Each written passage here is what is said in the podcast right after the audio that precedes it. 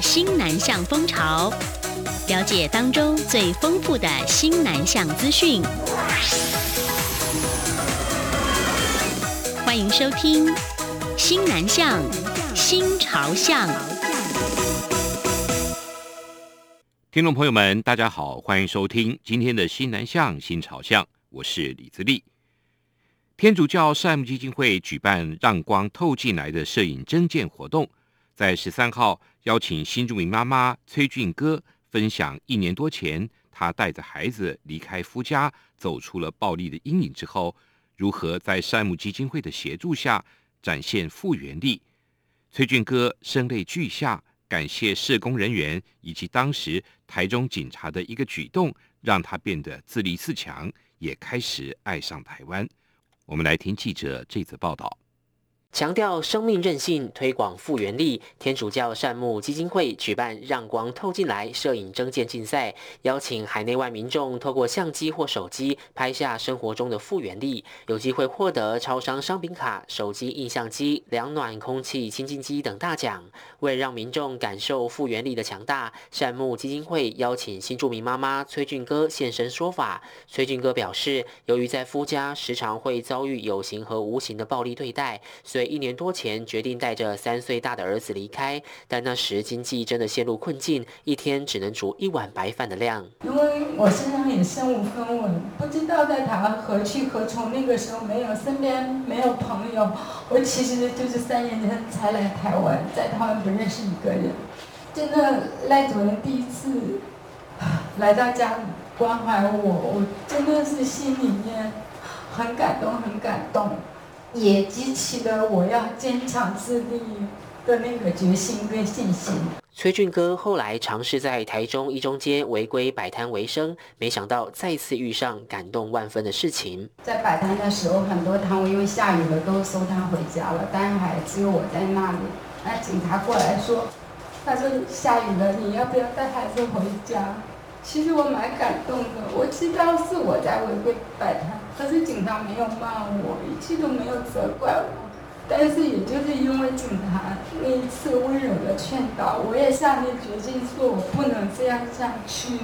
由于崔俊哥从小和妈妈学绣花，以前也和老公在家乡开过餐厅，于是决定改靠手艺赚钱。后续不但还开班授课，更在创业赛获得肯定。今年甚至获选台中市百大经典女性。崔俊哥回想，从走出阴影创业到获奖，其实不到一年的时间，整个变化令他很惊讶。善牧基金会表示，期盼大众捕捉各种能代表复原力的人事物影像，参加摄影征件比赛，所有入选。作品也将于八月到十二月在台北、高雄两地展出，传递正向力量。中央广播电台记者陈国维台北采访报道。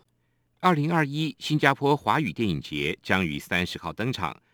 这是 COVID-19 疫情以来第二度举办活动，在线上跟实体双轨进行。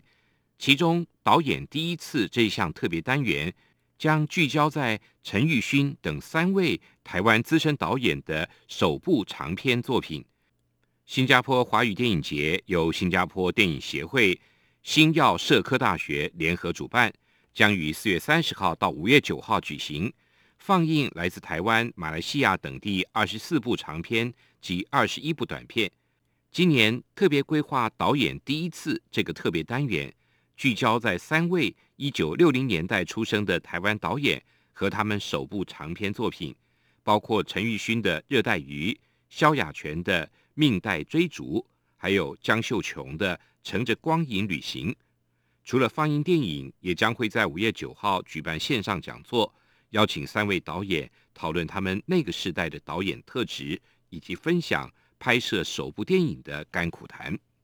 驻印度代表处教育组。日前在新德里近郊古尔冈与哈雅纳省雅米提大学签署合作备忘录，将设立台湾教育中心，选派华语教师进驻，并且会强化双边的教育交流。这项合作备忘录也是自去年三月爆发 COVID-19 疫情以来，台湾跟印度首个举办实体仪式签署的合作备忘录跟协定。驻印度代表葛宝轩。在见证备忘录的签署时，表示台湾推动的西南向政策最重视人跟人之间的交流。政府已经在印度的许多大专校院成立了多所台湾教育中心，正是体现这样的概念。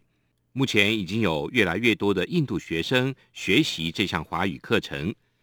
葛宝轩还表示，印度雅米提大学将跟台湾合作开设华语课程，开启管理、农业、还有生技、半导体等相关产业的领域合作，共同培育未来双边产业所需要的优秀人才。这是两国双赢的合作关系。有许多东南亚国家的移工被聘雇来台湾工作，移工的聘雇许可函跟废止聘雇许可函都有记载攸关移工管理的重要事项。劳动部在十五号表示，为了确保移工也能够获得同等的资讯，四月开始同时提供移工的母语版本或者英文翻译的摘要。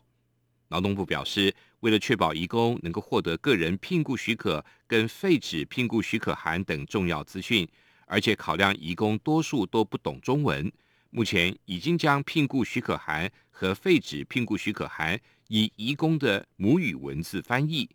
包括了印尼文、越南文还有泰文。从四月开始，聘雇许可函跟废止聘雇许可函正本及双语版本也都会一并发给移工。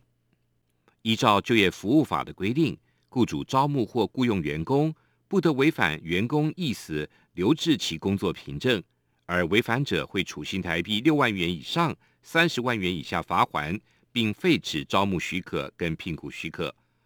劳动部表示，移工个人的聘雇许可函跟废止聘雇许可函正本跟母语的翻译版本，将会一并请雇主转交。雇主收到韩文时，应该确实转交给义工，以免违反规定而受罚。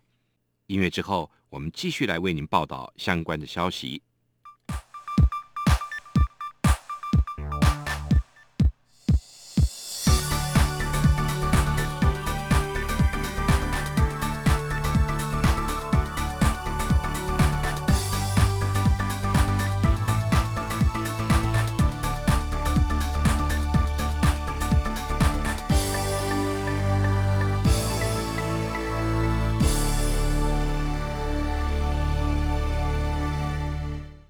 新北市家庭教育中心每个学期都会透过学校举办大约十场的新手相连新住民亲子讲座。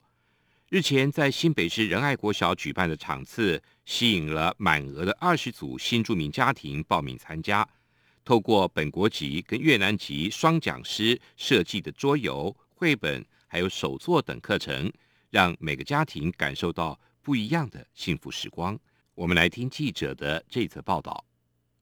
新北市仁爱国小日前承办新著名亲子讲座，校长陈志哲表示，这次邀请有艺术治疗专业背景的家庭教育中心志工张翠芬以及越南籍老师黄日丽担任讲师。过程中以桌游为媒介，透过观察力的游戏，引导亲子体会到察觉和尊重家人彼此的差异性。游戏结束后，再介绍亲子共读绘本《橘色奇迹》，也是借由故事内容提到每个人的生长背景都不尽相同，但都是独。独一无二的，应学习包容和欣赏。讲座最后再让每个新住民家庭共同讨论对家的想象，并利用复合媒材和轻黏土共同完成一个家的作品。新北市家庭教育中心主任王瑞邦表示，新住民如果有夫妻相处、婆媳互动、亲子教养等问题，都可以拨打咨询专线零二四一二八一八五零二四一二八一八五。的确，新住民家长他们在教养。因为有文化上适应的问题啊，因为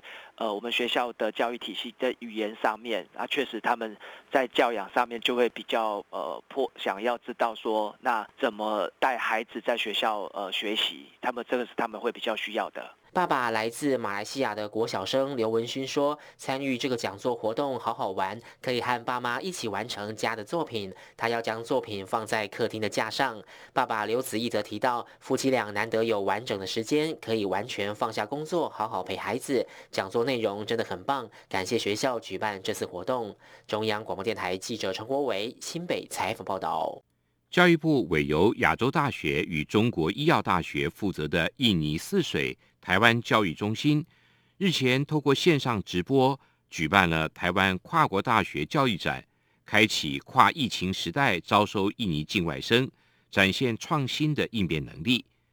这次教育展共有台大、清华、中山、东吴等四十三所国内公私立大学参与。线上的直播分为一般大学跟科技大学两个场所，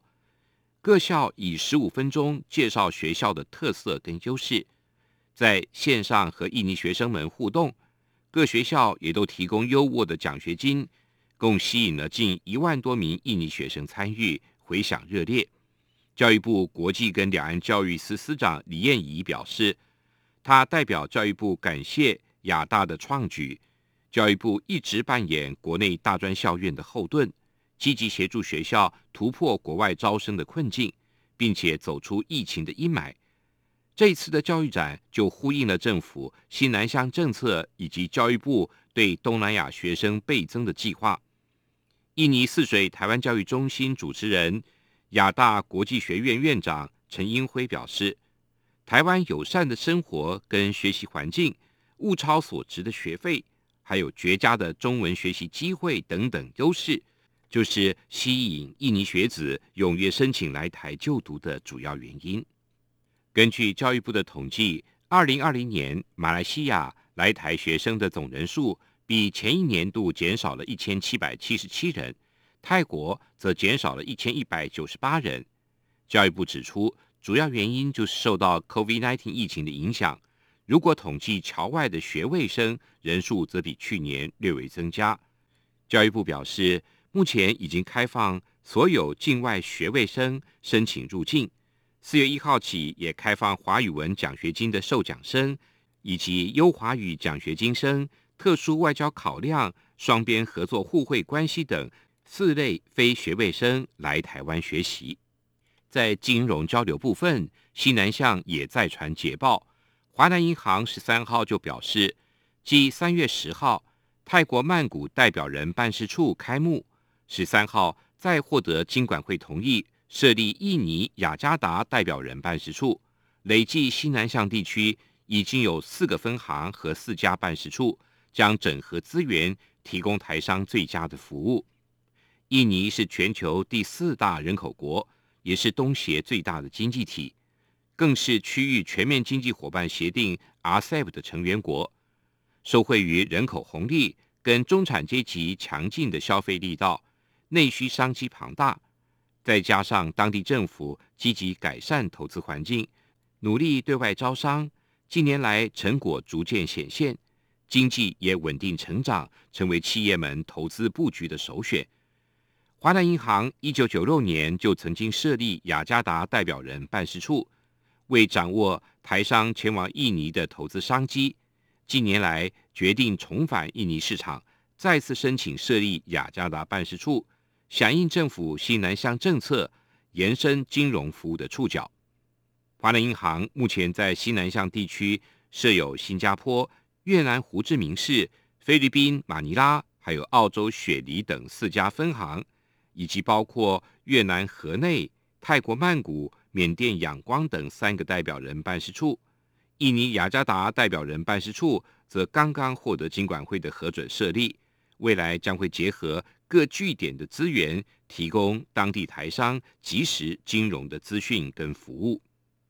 另外，台湾跟泰国的民间关系也非常热络，台湾是泰国的第三大投资国，第一大外商人数，驻泰代表处。在建立了单一数位联络窗口之后，逐步的建构数位整合平台，以汇聚资讯、人脉跟资源，整合五大面向的资源跟能量，包括代表处的内部、泰国侨界跟社会，还有台湾各部会、台湾民间以及在泰国的外国机构。特别的是，侨胞大多具有泰国国籍，通晓泰语，具有绵密的当地连结。还有几位台裔的国会议员，不仅对代表处跟泰国各界的交往注意良多，也是台湾各界跟泰国连结的重要的桥梁跟合作伙伴。以上就是今天的西南向新朝向，谢谢您的收听，我们下次再会。